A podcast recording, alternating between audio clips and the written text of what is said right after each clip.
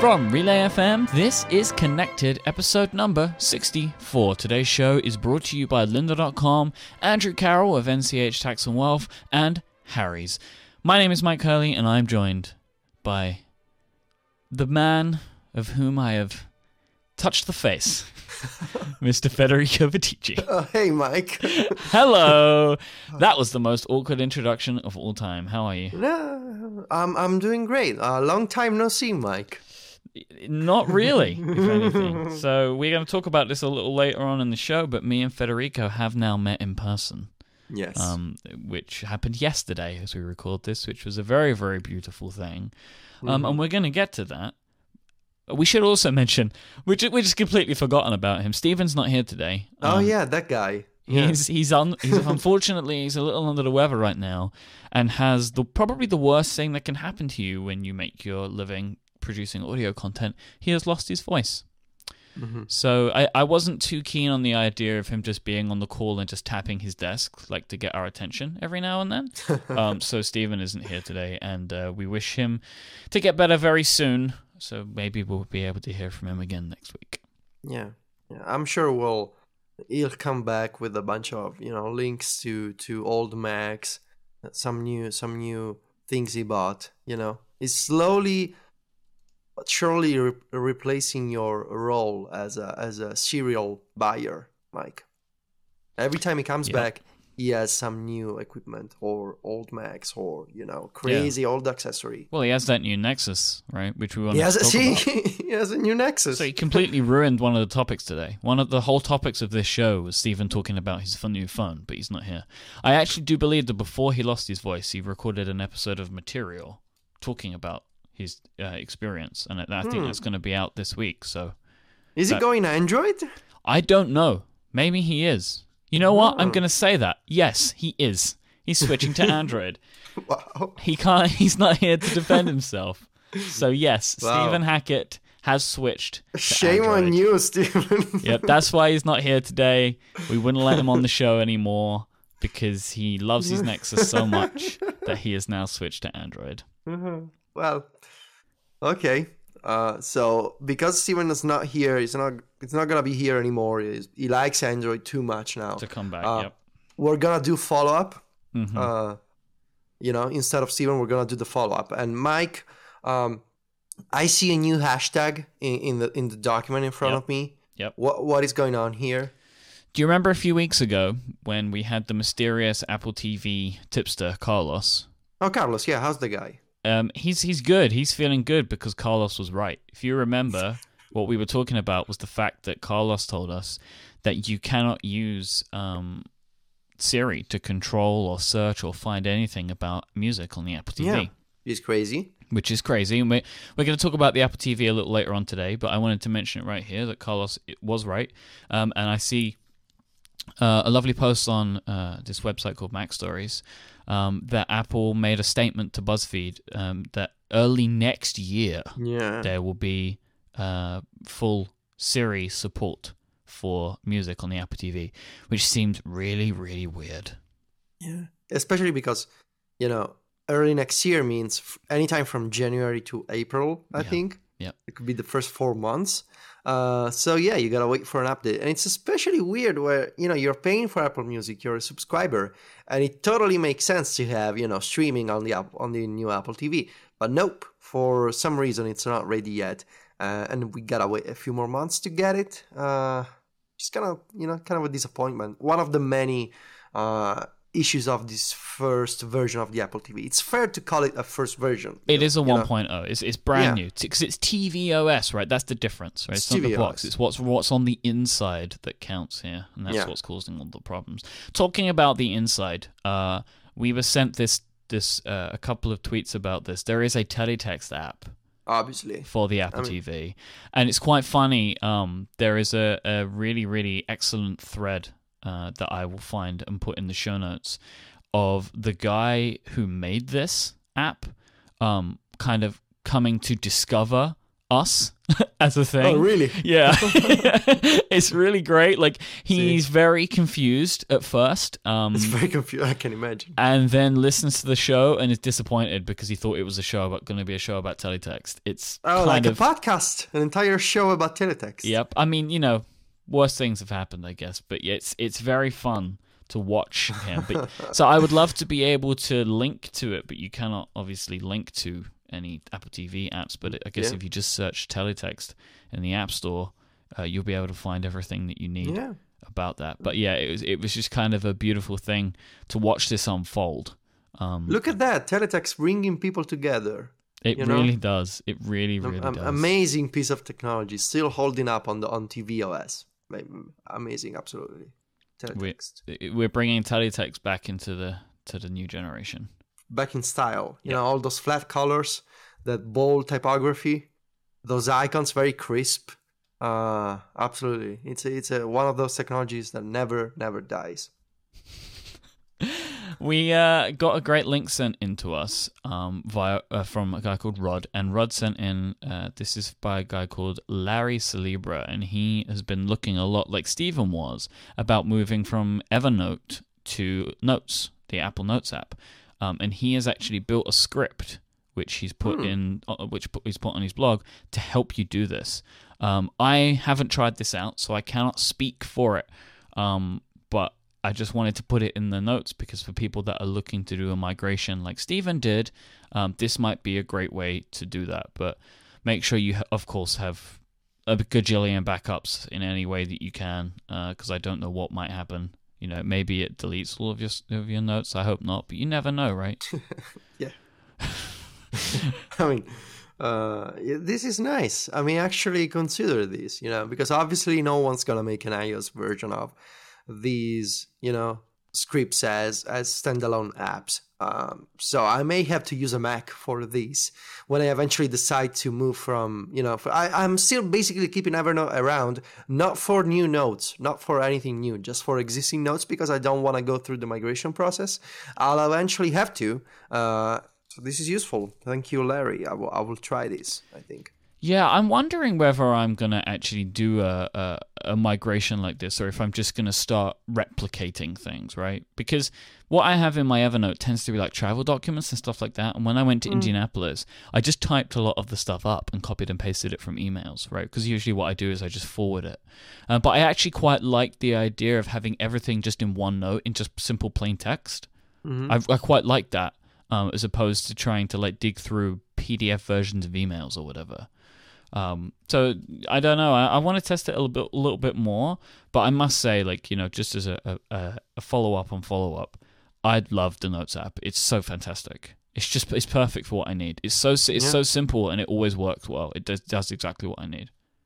Yeah, absolutely. And and for me, like the best feature is it always reconciles changes from multiple devices. Yep. So It does a great job. I don't know how they do as good a job as they do with that, but they really, really do. I completely agree. Very and it's it's funny, right? Because I remember being like when they announced it, I was kind of just like, "Pff, whatever. Mhm, Apple yeah. Notes, come on. And Yeah. and I really, really like it. I just I I just wish they would not have a texture background on the. Yeah, on you know, it makes sense when you're when you're drawing with with a with a with a stylus, I guess, and you're you know like the the, the feeling of ink on Mm. paper. Like that's the only instance of the texture making any sort of sense. But I totally agree. This is going to make everybody happy. Um, a guy called Ricky Mondello discovered that something new to Beta No, 2. you know who the guy is. no. He's the guy who makes Safari. Rick is one of the Safari engineers. Oh, okay. Well, there you go then. He didn't discover it. He put it in there. yes, he, he created it. Now, That's very clever the way that you tweeted this. Yeah. right? yeah. Like, because it makes it look like something like Steve Troughton Smith, right? Like, I just Yeah. discovered this thing. All right, then. Yeah. So the guy who made this feature, iOS uh, 9.2 Beta 2, Safari View Controller can now be dismissed using an edge swipe in apps Yes. built with the 9.2 SDK, no extra code required. I Yes. Cannot believe that he didn't get the like the idea from this from Tapbots, right? It, that must have been where the inspiration came from. Uh, I, I guess especially from the positive reaction uh, Yeah. from people to that feature. Like everyone I know on Twitter and that I heard from readers, uh, everyone is loving the new swipe gesture Yep. because it's just so much better. It's fantastic. It helps. It helps me get out of that view, which Yeah. which yeah. otherwise you're stuck on. Right. That that's the problem. I'm gonna give you a detail. It's not just on the iPhone. This new swipe gesture on iOS 9.2. It's also on the iPad. So it's on every device. You can now swipe, and you can dismiss Safari View Controller. So this is gonna be extra better. I would really like to see them um, put the done button at the bottom though. yeah. In the meantime, until they redesign completely Safari View Controller, this is a good, you know, solution as a, as a kind of stopgap solution for now. Sure, sure. Yeah, it works out. It works out for the time Yeah. being. Yeah. Um, okay, sh- let's. Uh, I think we've actually reached the end of follow up, and it wasn't too much of a disaster. I don't think. No. I think we kind of got through that. Okay. Yeah, we didn't die. No one died. Nobody so I think we're okay. Yeah, it's just a shame that Stephen can never come back. Yeah, well, he's enjoying the Google Play Store right now. Probably That's- he's downloading good those pirated apps from the Google servers. That's exactly. That's all he does now. He can't talk to him anymore. All right, let's take a break, and then we'll talk about when Myke met Ticci. Okay. This episode is brought to you by lynda.com, the online learning platform that has over 3,000, 3,000 on demand video courses that are right there to help you strengthen your business technology and creative skills. You can get yourself a free 10 day trial and have a lovely taste of these 3,000 on demand video courses by visiting lynda.com slash connected. So let me tell you what lynda.com does and why they would be awesome for you. So lynda.com is a fantastic collection, a real library, a great resource of video training courses that have been created by absolute experts. Every course is created by a person or people or a team of people who are experts in what you need to know. So let's say for example, you wanted to learn getting things done, right? You want to get things done. Right? You you are in a time in your life you're like, I need to be super productive. I want to do a GTD course. Who is the best person to teach you about GTD? Well, what about the creator of it? David Allen. He created the GTD course, which is on lynda.com. They have everything that you're going to need to maybe solve a problem that you have at work, right? So maybe you need to learn how to use Excel to try and get yourself this new report that your boss needs. Maybe you want to learn negotiation tactics to help you in a- then that next business meeting. Maybe you want to learn how to go paperless so you can finally get rid of all that paper and junk in your office. No matter what it is that you're looking to do, you can go to lynda.com to feed your curious mind. You can stream any of these video courses on demand. You can also watch them and download them to your Android and iOS devices as well. And when you watch them on the web, you can follow along with their great transcripts, and you can also search these transcripts later, and it can take you back to another part in the video just by clicking the words that you're reading, which is really awesome if you just want a refresher of something later on. You can also create and save playlists of their courses so you can watch them in any order that you like. They're all broken down into bite sized pieces and they're structured in a way that you can just dip in and dip out of any course and you can kind of customize your own learning path by mixing and matching different elements of different courses. And once you've done this and you've got a great playlist, you can even share this with friends, colleagues, and team members as well. Your lynda.com membership is right there to give you unlimited access on training for on absolutely hundreds of topics just for one flat rate. Whether you're looking to become an industry expert, you're passionate about a hobby, or you're just looking to learn something new, go ahead and visit lynda.com slash connected, sign up for your free 10-day trial, and support this show. Thank you so much lynda.com for their help today and for sponsoring Connected and Relay FM. So I'm going to put a tweet in the show notes um, of a picture that you took of me Uh-huh. where I am incredibly excited uh, and shaken a little bit and incredibly emotional because I had just seen you get out of a taxi cab in London, Mhm. England. Uh-huh. It was a very, very beautiful day yesterday. Yes, it was a very beautiful moment and an amazing entire day. Uh, so we met for the first time in like how long since we've known each other online? Like four years, three years? Well, I asked you, so this is part of my presentation um, at release notes. I found a, an old DM, and I Mhm. asked you if you would be willing to do a podcast with me back in 2013. So we've been, and it was early in 2013, so we've been working together for about two and a half years now. Yeah, so almost three years Yep. basically. Yep. Uh, and I'm pretty sure I was already listening to your podcasts. So uh, remotely, we we've known each other for a long time, and yesterday we met for for the first time in your city, in your mm-hmm, land, mm-hmm. in the in the land of Britannia. Um, well, well, what do you want to discuss, Myke? It, it was a, it was amazing. it was very beautiful. So Federico was here uh, conducting special business. Yes, and it was a special business trip. You were in and out in one day, so we didn't. Yes, we didn't even get to spend as much time as we liked. But there was lots of hugging. We hugged a lot. Uh-huh. Um, I kept touching you to ensure that you were real and there. Uh, I was real, and you yep. were real. And I looked after you, didn't I? I took you to took you to the plane. Oh yeah. Oh yeah. Put you on a train. I do, uh, you used Apple Pay on the tube for the first time. Yep. And I had no idea how Apple Pay worked. Uh, it was really fast, really quick. You know, it just, you activated the sensor for me, mm-hmm. and I just needed to place the iPhone on the on the little pad. Um, and it's just amazing. I, I, I keep thinking I want to use Apple Pay in Italy, but they, you know, no announcement yet. Um, what did you think of the tube? It was uh, surely so two thoughts: better organized and I mean more modern, like people actually form decent lines, so better organized, more more you know, uh, yeah, modern than the one in Rome, cleaner for sure. No, no weird smells. You know, no. Yeah, the one in Rome, depending on the station. It was rush hour as well, so it was super busy. And so, and, and the second thought, and this is, applies to people in London in general, at least from what I saw yesterday. So people are really quiet mm-hmm. and they don't push too much. No, just a little bit. In, so in Rome, they push a lot and they're super loud.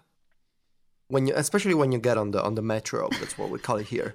Uh, and and there's always some kind of smell or some kind of argument, and there's people pushing, and there's a lot of uh, uh, you know, a lot of pickpocket. What's his name? Pickpocketers. Pickpockets, yeah pickpockets. Uh, a lot of people trying to see your wallet, basically, and your phone. Um, and it was very uh, yeah, organized. I keep thinking of organized in London, like people waiting in line and there's no screaming, no yelling, no people fumbling for their tickets. Like everyone knows that they need to be done at, at the at the little what's the name? The gates. The, the yeah, the little gates yeah. where you put where you go through yeah. the train. See, this is the thing, right? You were in a business district basically during rush hour on a regular day in the week. So like yeah. everyone is like super focused. They just want to go home. Yeah. Right? So like people know what they need to do, and yeah, on the whole, like people are quiet. Like there was one point where me, me and you maybe took a little bit too long at the barrier, and people start like you can hear it. It's in the most you get in the UK. It's like people yeah. like huffing, right? So that's what. It, oh, but uh, something I forgot to mention. I brought a, a special guest with me for you to oh, yes. yesterday. Yes, I I saw. Uh, CGP Grey. The man, the myth, the legend. The the the, the robot. Um, yep. So he's real, or at least he, he, appears to be real. If he's a robot, he's a very realistic one. Uh, I even almost touched CGP Grey. You know, you shook his hand, I, didn't you? I, well, I shook his hand, but I also I I he wasn't expecting me to touch his watch. yeah, that was that was quite a funny moment. so Grey has the uh, the full black um, link yeah, bracelet watch. Looks amazing. The DLC ones, that diamond like coating. And uh, me and Grey have spoken about this in the past, and I said to him, "Can I try it on?" And he looked at me like I was insane and told me that I couldn't. But Federico sees it, and he's like, "Oh!" And he just reaches out and touches it, right? and there's nothing Grey can do because it's too late now. So uh, what I have learned is you just need to be bold like an Italian. That's what I've learned. Yeah it was just natural for me. I don't mm-hmm. know uh, i i realize now it it can be it can be strange for people in other countries to just instinctively reach out and touch someone else's hand or wrist you know? It just we are in europe right? We are in europe but we are not european. Mm. that i mean that is i don't if you spent more time here i think you would really start to see that. Like there is a lot of europe where like the customs are very they're closer together, I think. Um, but the UK, it's it's like a completely different. It, it's a completely different place. I feel like uh, as a as a country in terms of like habits and you know like general um, like behavior, we're more similar to Spanish people. You know. Okay. I I feel like we're you know always kind of uh, I wouldn't say loud necessarily, but you know, maybe talkative. You know, just Mhm. always. I don't know. In London, people seemed really quiet, Yeah, and you quiet. seem different than most people. Could be because I know you, but you almost don't like. Everyone looked too serious or too like like smile for a little, you know? Like everyone was super focused and super quiet and no touching, no pushing, no it almost felt too precise. Well, I guess I would be more quiet, but like I was just super excited to Hmm. see you, so I was making a lot of noise. I don't know. Could could could also be that the, the city was like very cloudy. Like I, I was just coming from a super sunny day in Rome. and, and and London was basically gray. Like yeah, the, the, I, I it's left that time of the year. Uh huh. So I don't know that that with the combination of you know these these people just super focused, super like ignoring you in a way. You know, it was very strange. Not terrible, but just very strange. You know. We are a strange people. I I hope that this won't be the uh, last special business trip that you make, um, and then maybe next time I can actually take you to some of my favorite. Wait, restaurants. why should it be the last? I hope it won't be. I hope. Oh, won't be. okay. That's what I say. I hope it won't be the last. Okay. Yeah. Um. You were you were awesome, Myke. I should tell the listeners. Um. Myke took care of me. Mhm. Uh, he, he, he was uh, incredible. Uh, you know, he, he took me from one part of London back to the airport. He never left me alone. He, he, he got it all figured out for me. I Mhm. didn't have to care about you know any of the details. So if you ever uh, if you ever need to be in London, consider Please becoming don't. friends with Mike a few years in advance. if you're ever going to be in London, just ask Myke. He'll sort it out for you. You need a train No, ticket, he'll buy you I a train ticket.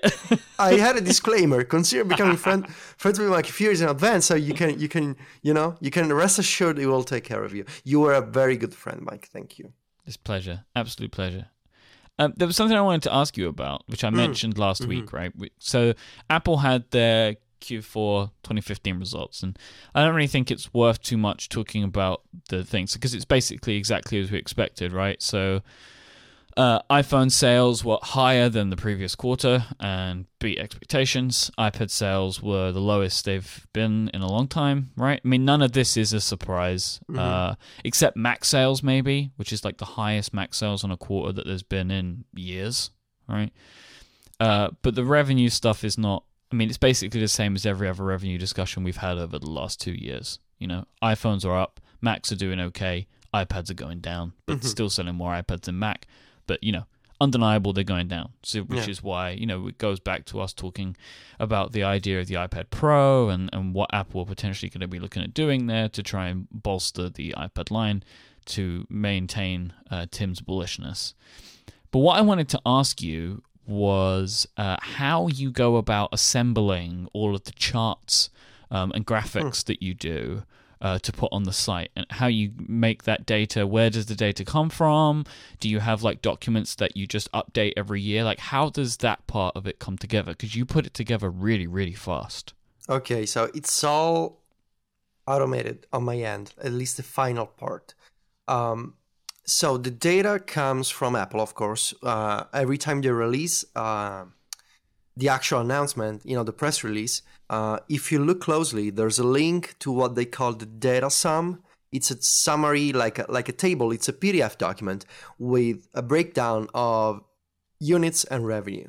It used to be more complex to read in the past, but since Apple changed the way they report uh, units and revenue, uh, I think two to three, four quarters ago, maybe, uh, it's become even easier to read and to find the latest data.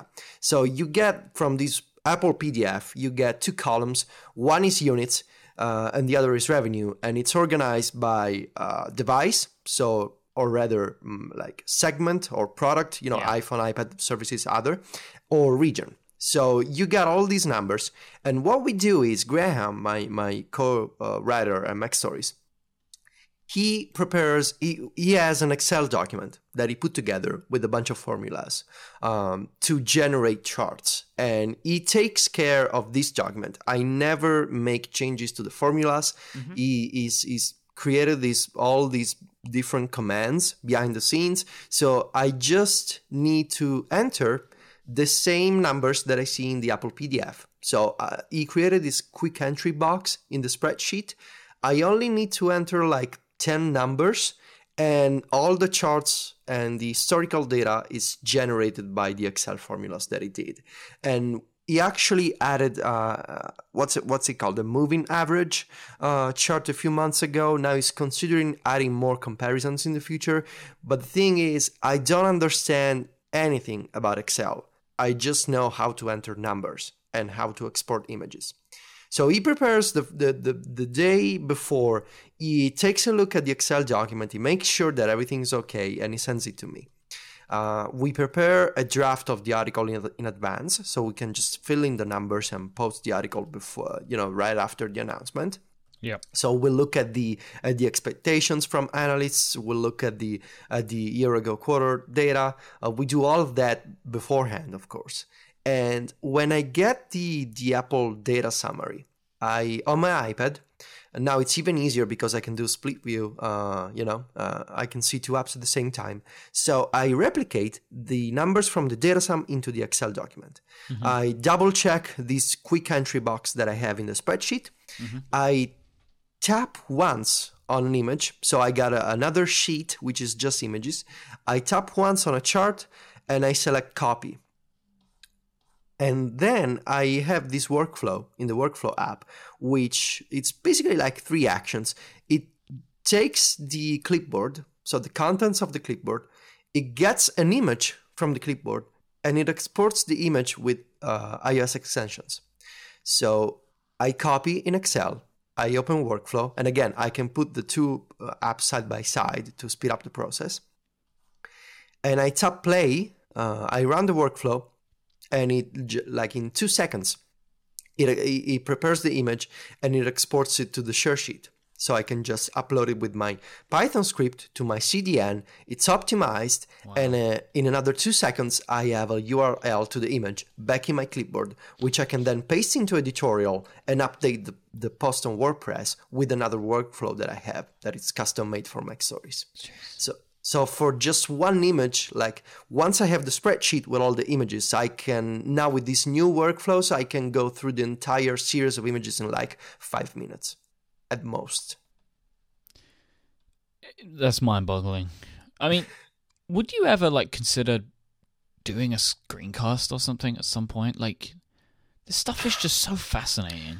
It, it is fascinating, but it's also very custom made for MacStories. Like the Python right, part, right? Uh, okay. Uh, it, it, it communicates with Kraken, which is this uh, web service that we use. oh, I remember that. You remember yes. Kraken? Yes, I, I, remember uh, you going many many weeks through this process of trying to find an image resizer. So for those following, it works great. We've been using it for almost a year now. Super happy. The API is great. Works with Python. Optimizes images.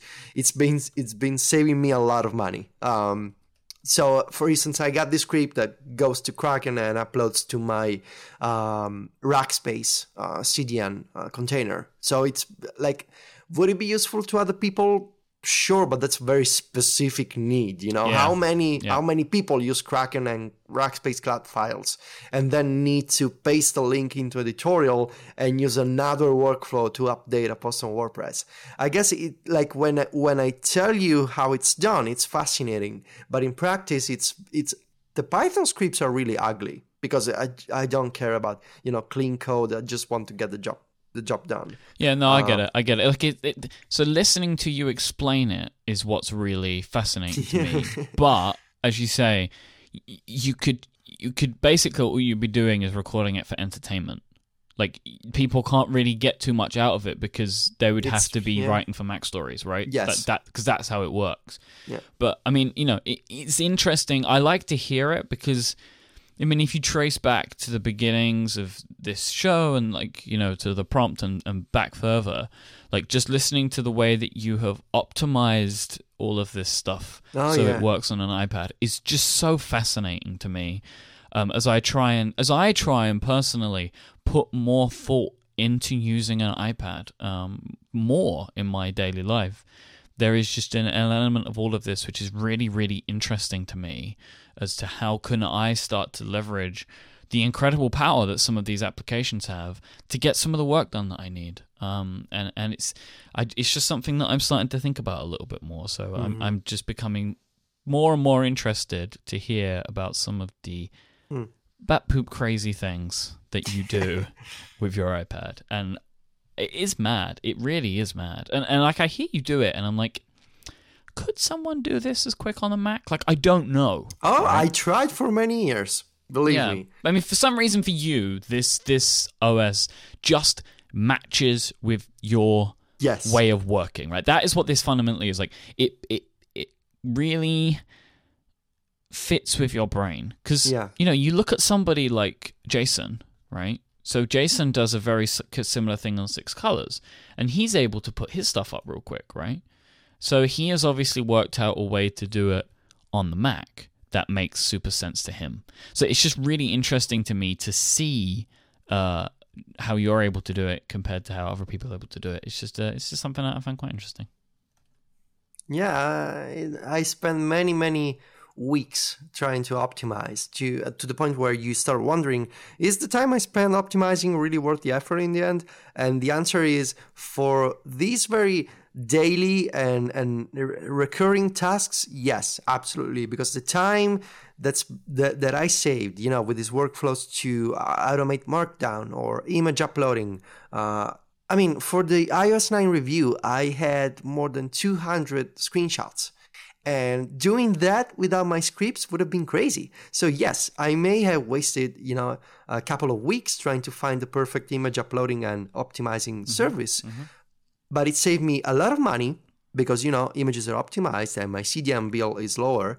And it saved me a lot of time that i spent uh, reading and rereading again the article. So uh, it, you gotta be careful with the kind of optimizations and kind of how much tweaking do you want to do because it can be a rabbit hole right? You can spend your life optimizing for you know uh, uh, this potential future where you always need to be more optimized.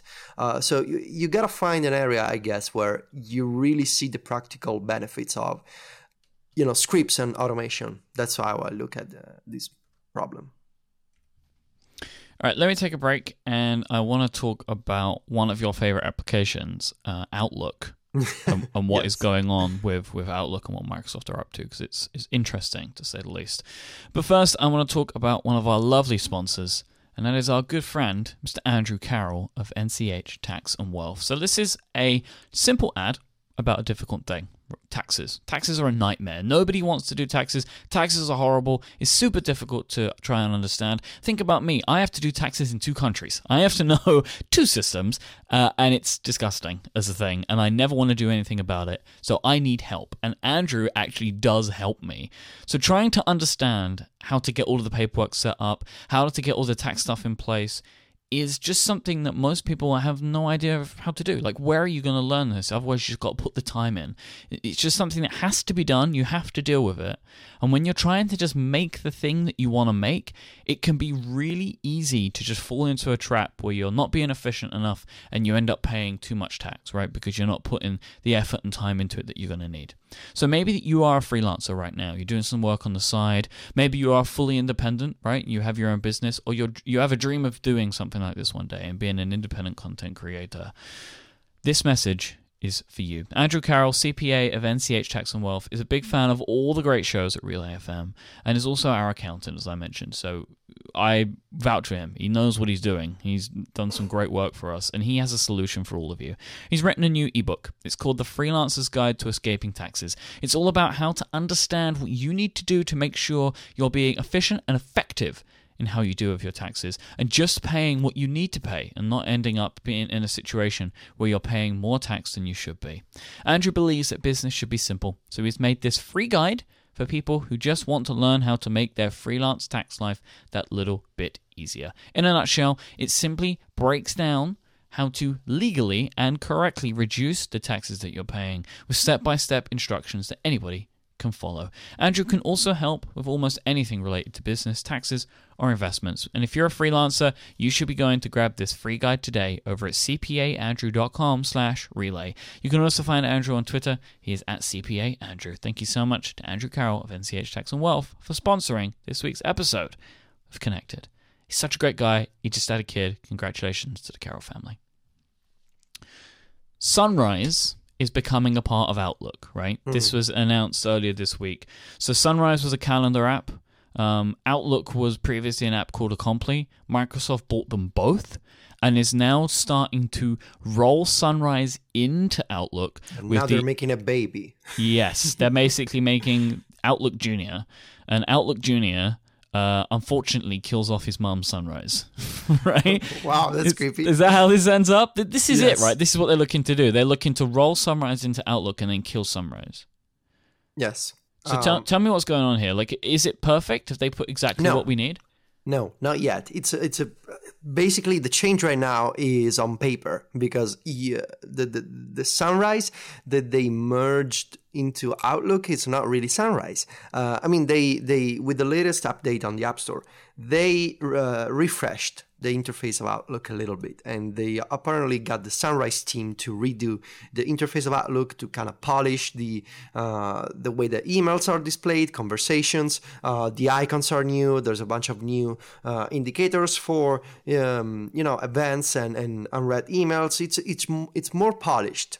Uh, but the calendar section is really the main the, the, the, the, the pre-existing outlook calendar only a little more refined but if you were hoping to find all the many great touches of sunrise like uh, when you type an event that contains a specific word like meeting or uh, doctor you get a custom icon next to the event's name. So it helps you visually mm, you know uh, organize your calendar based on icons.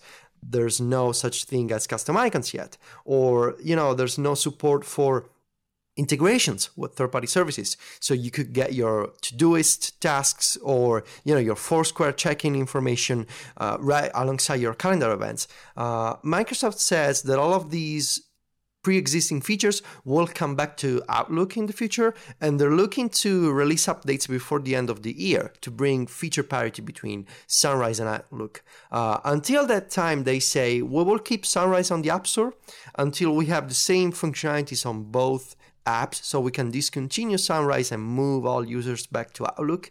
And I gotta wonder, will it be too much to kind of take everything that made Sunrise great, but it was, you know, a dedicated app and kind of push it into Outlook, where the calendar view is a tab of the app. Of course, it can be a full app, it's a section of Outlook. Mm-hmm. So I wonder if it'll be too much or if maybe we'll end up with some kind of, you know, lightweight version of Sunrise with some of the features that used to be, you know, the entire app.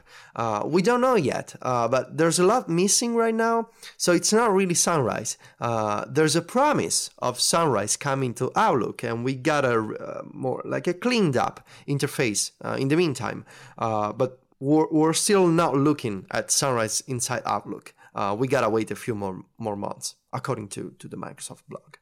So on the Sunrise blog, they said that you can expect features like interesting calendars, connected mm-hmm. apps, and our three-day view to show up before the end of the year. So this maybe shows a commitment to bring some of the more interesting things yeah. from Sunrise.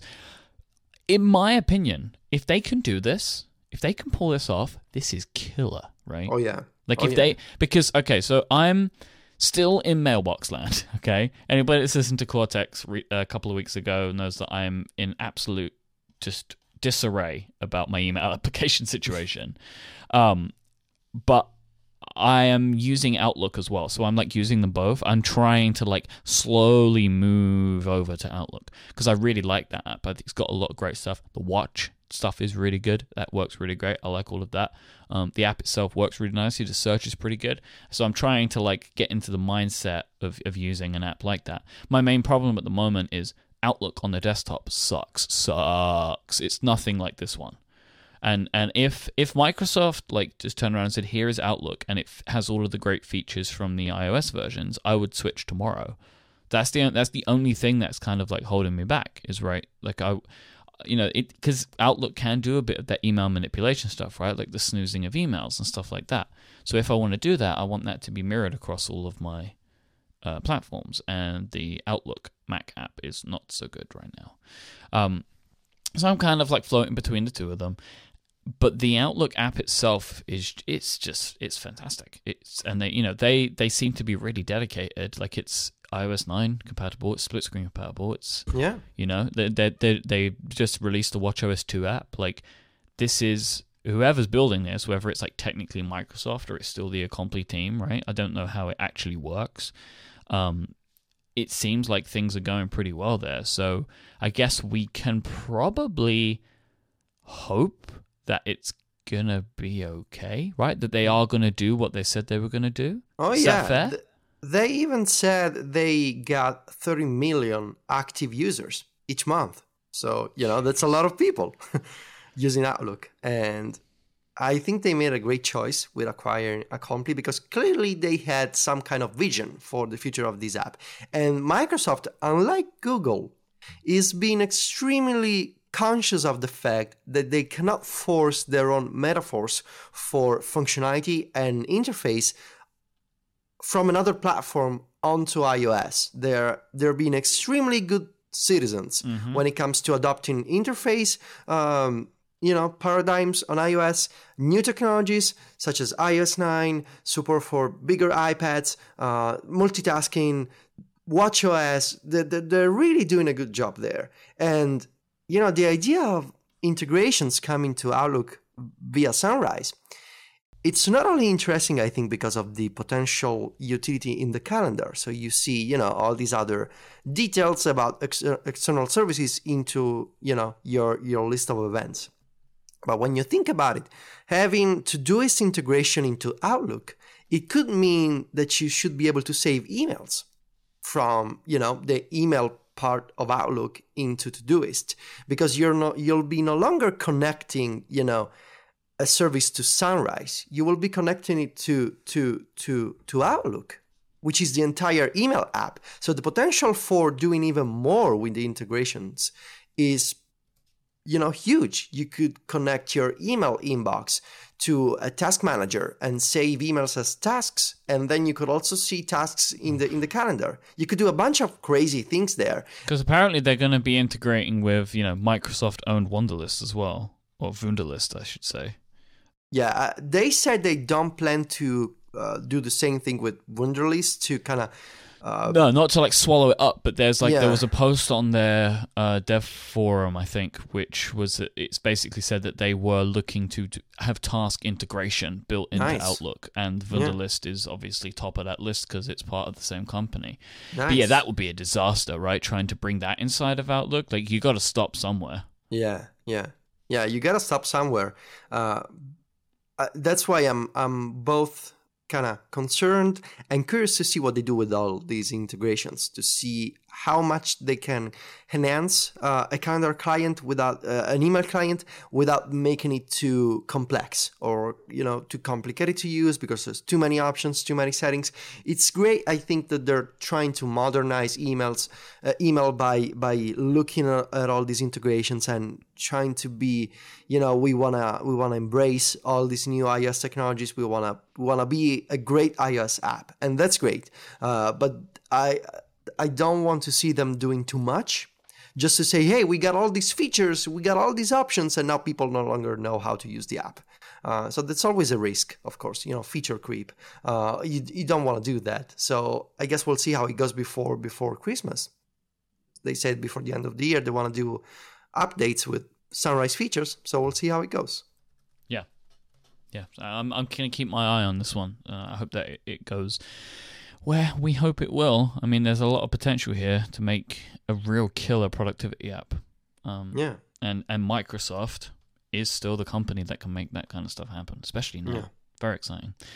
Um, Federico, yesterday when we were embracing Mhm. for the afternoon, Twitter exploded yeah and turned faves into likes and replaced Yeah. stars of hearts. How do you feel about this? I don't feel i mean whatever right it's an icon It's this, like there's. I think people are reading way too much into this. Uh, like I understand that the fave among some circles of tech nerds, it's like an institution, right? Uh, it's the fave, the, the fave religion. Like the fave meant this and it meant that. There's the sub fave, and there's. You need to realize that these nerds are the same people who are at the same time they're arguing for the future of Twitter. Twitter needs more people, Twitter needs more friendly, and when Twitter does something that's more friendly and more understandable, they they they they scream in revolt. They they- they're just oh my god, Twitter is killing us, you know. I I just don't understand. It's I mean, you want to save a tweet, uh, now it's a heart instead of a star, whatever. You can still do the same thing. It's just for the common user who doesn't know Twitter, doesn't know, may, could be more familiar with Facebook. Let's not hide the fact that people know Facebook more than Twitter. If we really, if you really want Twitter to be more popular, I mean, they tried, you know, with the stars for a few years at this point. So try something new. Could always be good for the business. You know, you gotta you gotta make it more approachable for for millions of other potential users. And I know that fa- uh, you know hearts likes won't save Twitter if the company needs any saving. If they won't bring 200 million new users to to to Twitter tomorrow morning. Uh, but it's you know changing a product is a series of many changes many little changes and it's easy to be you know the kind of armchair critic who knows best what's you know what, what's best for every company in the valley uh, i think as usual with any of these you know changes and, and kind of memes that explode on twitter a lot of nerds need to chill and to understand that the world doesn't care too much about faves. And I say this as someone who, over the years, has, has accrued like thousands upon thousands of faves. I love the fave, I love the star. But if Twitter decides that it needs to try some new things around, like moments, like likes, you know, all these other changes to make sure that more people get to know Twitter more easily. And if the functionality doesn't go away, I'm all for it, you know? And I I don't particularly mind having a heart in in my Twitter stream. I think we Yeah. need more hearts. Honestly. My my feeling about this is, it's just a different icon. Acts in the exact same way. Yes. You can put your own feeling onto it, but the thing is, the reason that I think this is this works is so many other social networks use Yeah, hearts. yeah. And and I know that like you know people are saying that Facebook is you know they call it likes and they use a thumb and they do that for a reason, but Facebook owned Instagram uses hearts, Vine uses hearts, Periscope uses hearts. Apple Music uses hearts. Exactly, but like considering the fact that t- three of the companies that Twitter owns uses hearts for their system like this, it makes like you know they have like Vine uses hearts, Periscope uses hearts. It makes sense to me that Twitter uses hearts, and it might upset you, right? Because you like the stars, but I would say to most people that are upset at this, remember how everybody felt when Twitter instituted the retweet. hmm You know, like the official retweet. People were really mad about that. Oh yeah, like like the world was ending basically. hmm I would try not to worry about this. Of all the things Twitter could do, this is not too bad. Yeah, yeah. I wanted to see what you thought of it, and you feel pretty much exactly the same as I do, which is good to see. Yeah, I feel like, you know, there's always some tension between the. So I call it the idealistic nerd who, on paper, is all for change. You know, we need to change, we need to evolve, technology needs to embrace more people, uh, and all that, you know, all th- those ideals. But then when change is upon the idealistic nerd, uh, he, he, he tends to to to kind of hide and, and be defensive about it and say, no, I don't want change. Why are you changing this? So on paper, you're pushing for, you know, I want more people of all extractions, people who understand other popular networks, other popular pieces of software. I want those people to also understand my software. So beforehand, you say, yeah, we need to be more open. You need, we need to change. We need to explore. And then when you when you do when you do get the change, it's the end of the world as you know it, and that's just a, such such a peculiar and um, I don't want to say you know silly, but but I'm gonna say you need to you need to understand and I realize this is very specific problem because the world doesn't care about face and likes, but we are talking about it, so you need to understand that these things people don't care about. But if you change them, if you make the entire package in a bunch of places, so it's an icon there, it's a menu here, you know, if you make all these little changes, they do add up over time. So people may not care about the, the, the history or the politics behind the fave and the like, but a social network like Twitter is a bunch of little features. So they may not care about, you know, the, the behind the scenes stuff as we as geeks do but the overall product can be you know beneficial to people you know like my mom who doesn't understand twitter and he, she uses twitter just to read my tweets in english you know it, i don't understand why she does that but if a heart icon which she knows is simpler to use and more understandable than a star and my mom starts using likes on twitter i guess that's that's a good thing so, you know, change it, change is a weird beast. Uh, we we appreciate the the idea of change, but many times when they change our software, we are mad about it. And uh, I guess you know this will be an unpopular opinion, uh, but we'll be fine. That's what I think. We'll be fine. It's a heart. It's not, you know. It could have been a worse icon, you know? It could have been, I don't know, a dollar. It could have been a lamp. A little egg. It could have been a little egg. It could have been it could have been a bird. It's a heart. So, you know, unless you're CGP Grey, who's a robot, uh, everyone has a heart and we'll be fine. Well, I want to know that I heart you. Uh, I and, heart you uh, too, Myke. And I also heart Harry's, who's sponsoring us. oh, wow, that's perfect. Look at that. Look at that. It is November, which means it's time for Movember. If you've never heard of Movember, Movember is a time during the month of November when you will see guys grow crazy looking mustaches in support of men's health issues.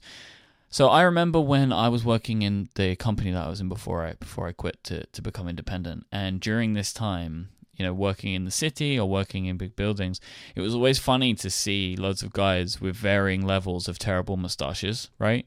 Some people would have great ones, some people could like barely grow them, but it was a lot of fun and it was a great way to benefit a good cause by raising donations from friends and family. Well, Harry's is the official razor partner of the Movember Foundation, and they will be donating money and helping raise awareness of this campaign. So if you're looking to get involved in Movember, you're going to need a great razor to help you, so you should be checking out Harry's. They have fantastic blades that they make themselves. They have a, a great uh, company that like they actually bought a blade manufacturer because they knew they needed the right blades. And they have great products. Their razors are really cool. They look great. They feel great in the hand. They're great to use. I mean you know you, people say about me with my beard of course i have a beard. But to get a great looking beard like the one i have you have to trim that bad boy. And you need a great razor to do that. You have to keep you have to keep the lines clean and you also have to keep your face feeling good too. I love Harry's um, face aftershave moisturizer. I use it to just keep my face moisturized, as well as some of the other products that I use. Um, and if I when if and when I ever do shave, you know, and I and I use the lovely Harry's products to do that, I make sure that I use their foaming shave gel, which is a great little gel that you put put into your hands. You rub it together, and it becomes a foam. It's very very magical, and I love it. Harry's.com deliver a superior shave for an incredible price. They will send and ship out your packages for free. They believe in uh, free shipping to your door. And it's with their website, it's also super simple to use. It takes less than 30 seconds to place an order with Harry's, and they really do believe in delivering great customer service. Over 1 million people now have made the switch to Harry's for their shave. The starter set is a fantastic deal, and with our code that I'm going to give you in a minute, you'll be able to pick it up for yourself for just $10. And this includes a razor handle, three blade cartridges, and your choice of shaving cream or foaming shave gel delivered to your door with free shipping. And Harry's also gives 1% of their sales and 1% of their time back to the communities they serve, as well as helping raise money for the Movember Foundation. So you're doing good and doing good for your face. Go to harrys.com right now, and as a special offer for listeners of this show, you'll get $5 off your first order with the code CONNECTED. That's H A R R Y S.com. Use the code CONNECTED at checkout. Thank you so much to Harry's for their support of this show. So, uh, the Apple TV. Now, we on on upgrade this week me and jason were joined by joe steel and we kind of really went into the device and picked it apart and said the things that we liked and kind of focused quite a bit on the things that we didn't like from a kind of hardware perspective the setup stuff and things like that mm-hmm. but i wanted to talk about some different things with you today federico i wanted to talk about apps and games mm-hmm. okay so first off, though, I wanted because you know we, haven't had the chance to talk about this yet. Um, I want to get your thoughts on the hardware itself. Like, what do you think about the Apple TV? Do you like the remote? Um, the Apple TV is fine. It's just a small box. Yeah. TV remote. Um, I I do like with two potentially major reservations. Uh, first one is the trackpad is okay for navigation. I don't think they're they're doing at least developers or Apple. I don't know who's to blame here. I don't think the trackpad does a good job for games. Uh, it's too small. Uh, I find myself, you know, struggling to control games with the trackpad, so I have to use a controller, and I just don't think it makes for a good input mechanism for games. At least those that I've tried so far. Could be that those games are conversions from iOS and will get an Apple TV only, uh, you know, exclusive game in the future that truly understands the trackpad. That day is not today. Second problem is that I'm constantly getting the orientation of the remote wrong uh, because uh, you know the the controls on the remote are exactly in the middle and the remote is entirely black. And there's a symmetry between the top half and the bottom half. So when I'm picking it up in the dark, uh, because I'm watching TV or playing a game and I want to change something with the remote, I'm constantly switching the bottom half for the top one. So I'm either swiping on the wrong part of the of the remote or um, tapping, you know, a button instead of the other because it's basically upside down. And I know you can feel the re- the remote uh, by touching the different surfaces of the of the glass and the uh, and, and the trackpad but it's not enough for me to quickly understand. Whereas the old one, at a glance, you could tell, okay, the controls are at, are at the top, so this is your the right orientation of the remote. Uh, now it's mostly symmetrical between the two, uh, you know, the two halves of the device, and it's I'm really struggling to pick it up in the in the correct way, or to at least by feel quickly adjusting it in my hand, so I make sure that I'm controlling the right end of the remote. Uh, but aside from that, uh, which maybe it's something that I will get used to, I don't know. Um, I think it's fine. Uh, it's a, it's a nice upgrade from the previous Apple TV, and I'm not a huge TV. Mm, what do you say, consumer?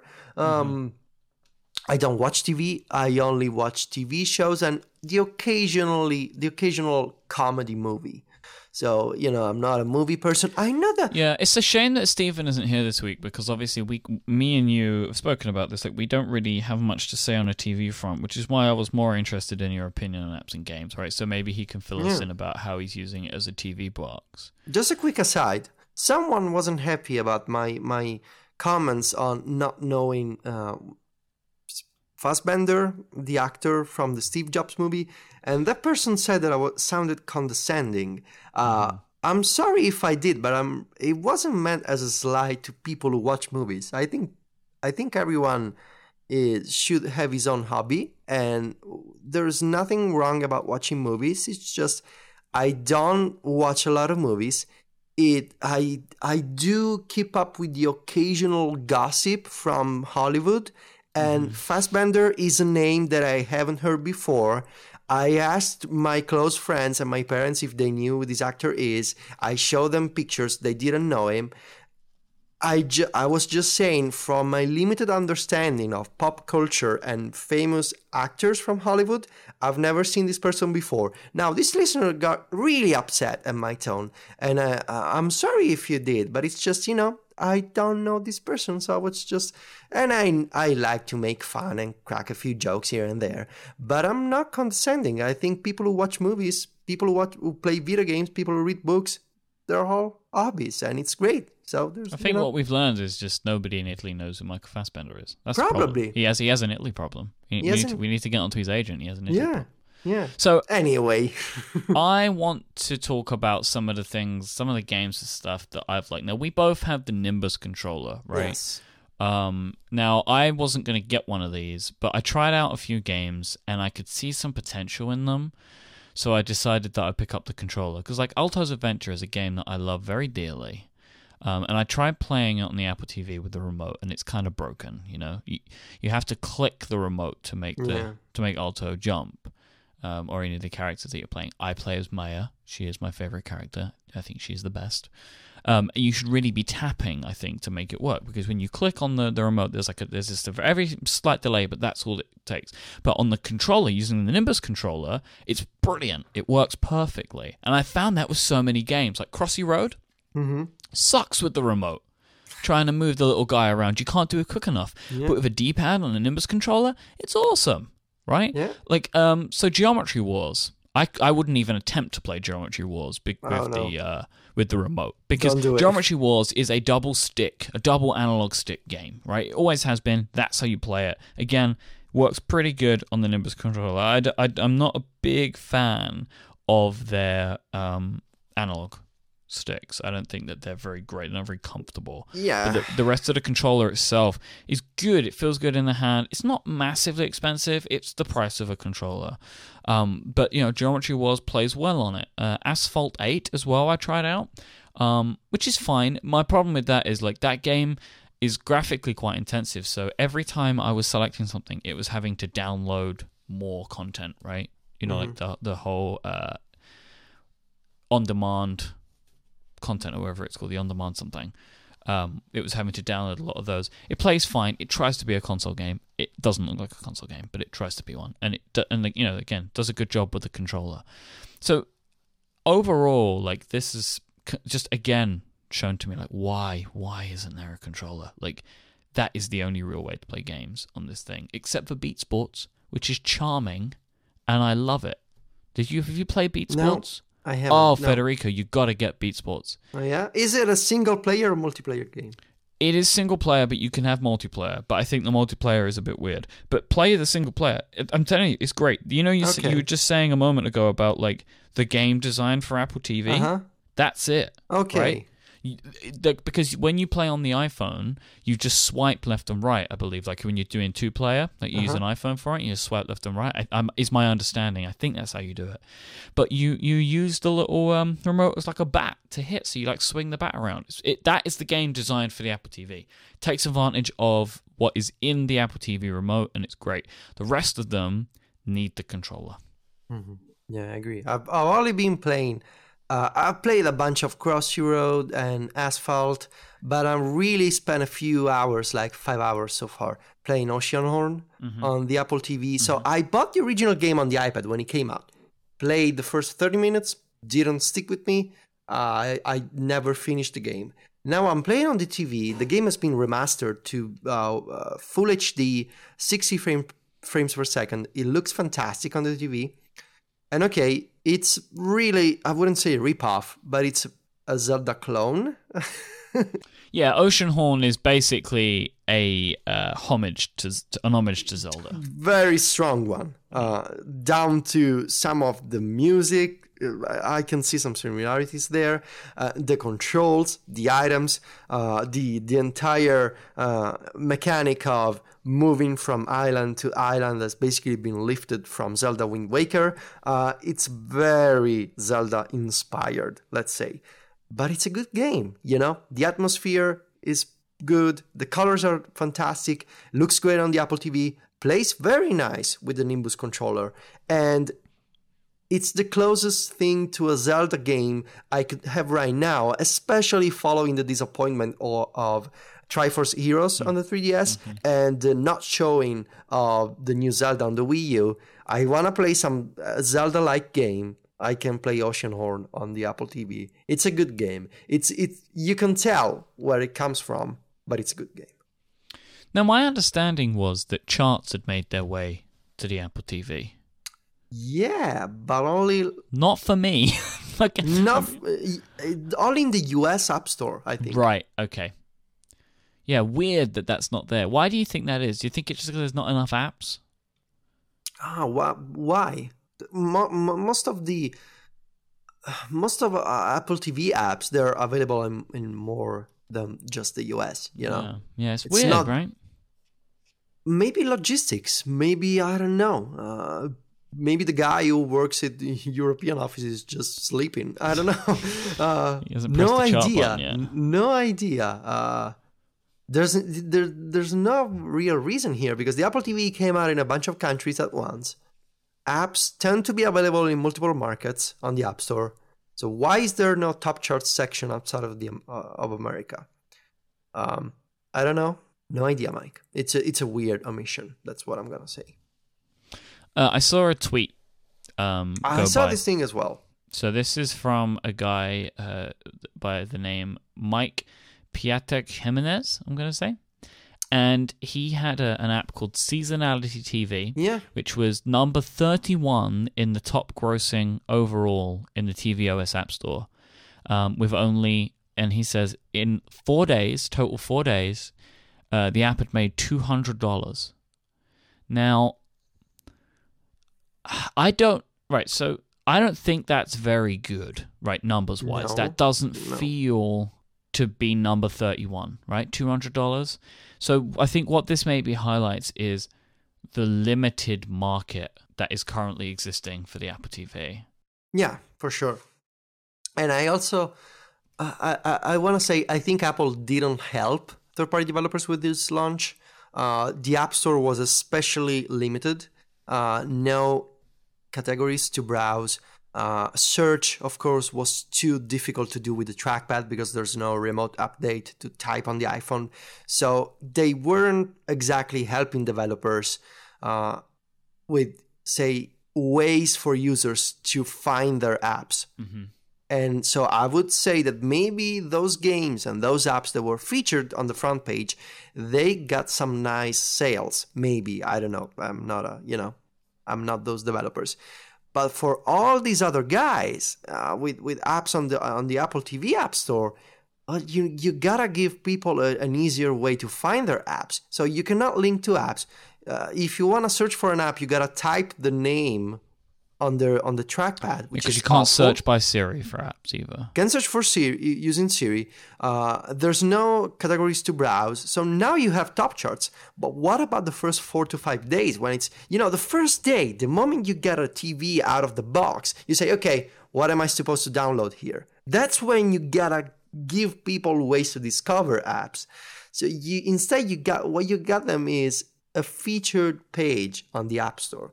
So imagine this Imagine if the Apple Watch launched to a single app store with no categories, no ways to search easily, and without the iOS App Store as a backend, which is where I would argue most people found apps for the Apple Watch. It's it's really problematic if you're an indie developer and you were hoping to get some kind of promotion or at least visibility, you know, not necessarily to be featured, but to be found. And that's a problem when, you know. It's like imagine a department store where they just showed you what's in the windows and you uh-huh. couldn't go inside and you had yeah. to talk to a guy through a little hole in the window and tell him what you wanted. And, you and he's like, him- he's like, I've got tons of stuff in the stock, in like in the back here. Like if you want something, and you're like, well, what you got? And he's got, well, just tell me a letter and we'll start the search. right? Like, it's, it's not how it works, man. Like you, you gotta you gotta try and surface it. Like already there's not a ton of ways for people to discover things in the iOS App Store. Um, giving people even less places to find things in the in the Apple TV App Store is is not great. I mean, like, I want it to mirror this. Like, so uh, to, to, to underscore this point a little bit, um, I'm looking at the Apple TV App Store right now, and it's the best looking App Store, right? Like Mhm. those little, um, the way you can like, I don't know what you'd call it, but like move the little cards around and see the 3D effects. Like, it's awesome. Like the, the whole UI is one of my favorite like Yes. UI designs that Apple has ever done. It's so clean. I love that all of the artwork like it doesn't got their names anywhere like until you hover over them. Um, and the artwork is nice rectangles which ena- enable like more interest in design. Like I think all of that is great. But there's there's just some parts of it that just make it very 1.0 and and the problem is see the problem is and the reason why like I think people that are being a bit critical of this I think it's justified when Apple was saying like this is the future of TV, right? Like this is the best thing ever. So you expect it to be super super awesome. And there are some really great things about it, right? Um but I'm just feeling like this is a slow burner for me. Like there is a lot of work that needs to happen from developer side, from Apple side to really make this the next big platform. I think there's the potential there. Um, there's some really interesting stuff that you can do with this type of technology, and to have something connected to such a big screen. But I think that there is a lot more that needs to be done, and one of the first things that needs to happen is Apple need to make a video game controller because they need they need to just just put their money where their mouth is with it, right? The Yeah. Nimbus controller is great, and they're promoting it, awesome. But I think it would make a bigger statement if Apple made one. It doesn't even have to be good; they just got to make one, right? Just I to agree. say like, this is what you do, this is how you make this. Um, so there's a brand new show on Relay FM today called Under the Radar. Um, and it's by Marco Arment and underscore David Smith. We are honored to, to host this show. It's about development. Uh, they talk about kind of everything that goes into being a developer. And it's a weekly show, no longer than 30 minutes, which is fantastic. so let's um, get started. Uh, Sorry. That is the whole thing. No, but that's the whole thing, right? I, just need to say it. I can't help it. I need to say that. I have time. lost count of the amount of times I've seen people say "Let's get started today." So it's, you know, it's riffing on it's riffing on developing perspective, and that's it, right? So it's developing perspective, which was uh, underscores show previously was fifteen minutes. So there's two of them now, so it's thirty minutes. So it's basically the the merging of developing perspective and build and analyze. So that's the promotion part that I wanted to talk about. But they had a great discussion on their episode that came out today about adapting to the market. And both of them were talking about the fact that right now, neither of them have anything in the store, right? But they both got the dev kits. But the problem that they found was trying to devote the time to make something for another platform Mhm. right? So they both have iOS apps, they both have iPad apps, they both have services that need to run, they both have watch apps. So it was like to be an independent iOS app developer in, in and to be like, you know, a fully good one, if you as you'd say, you have to do a lot of work on a lot of different platforms.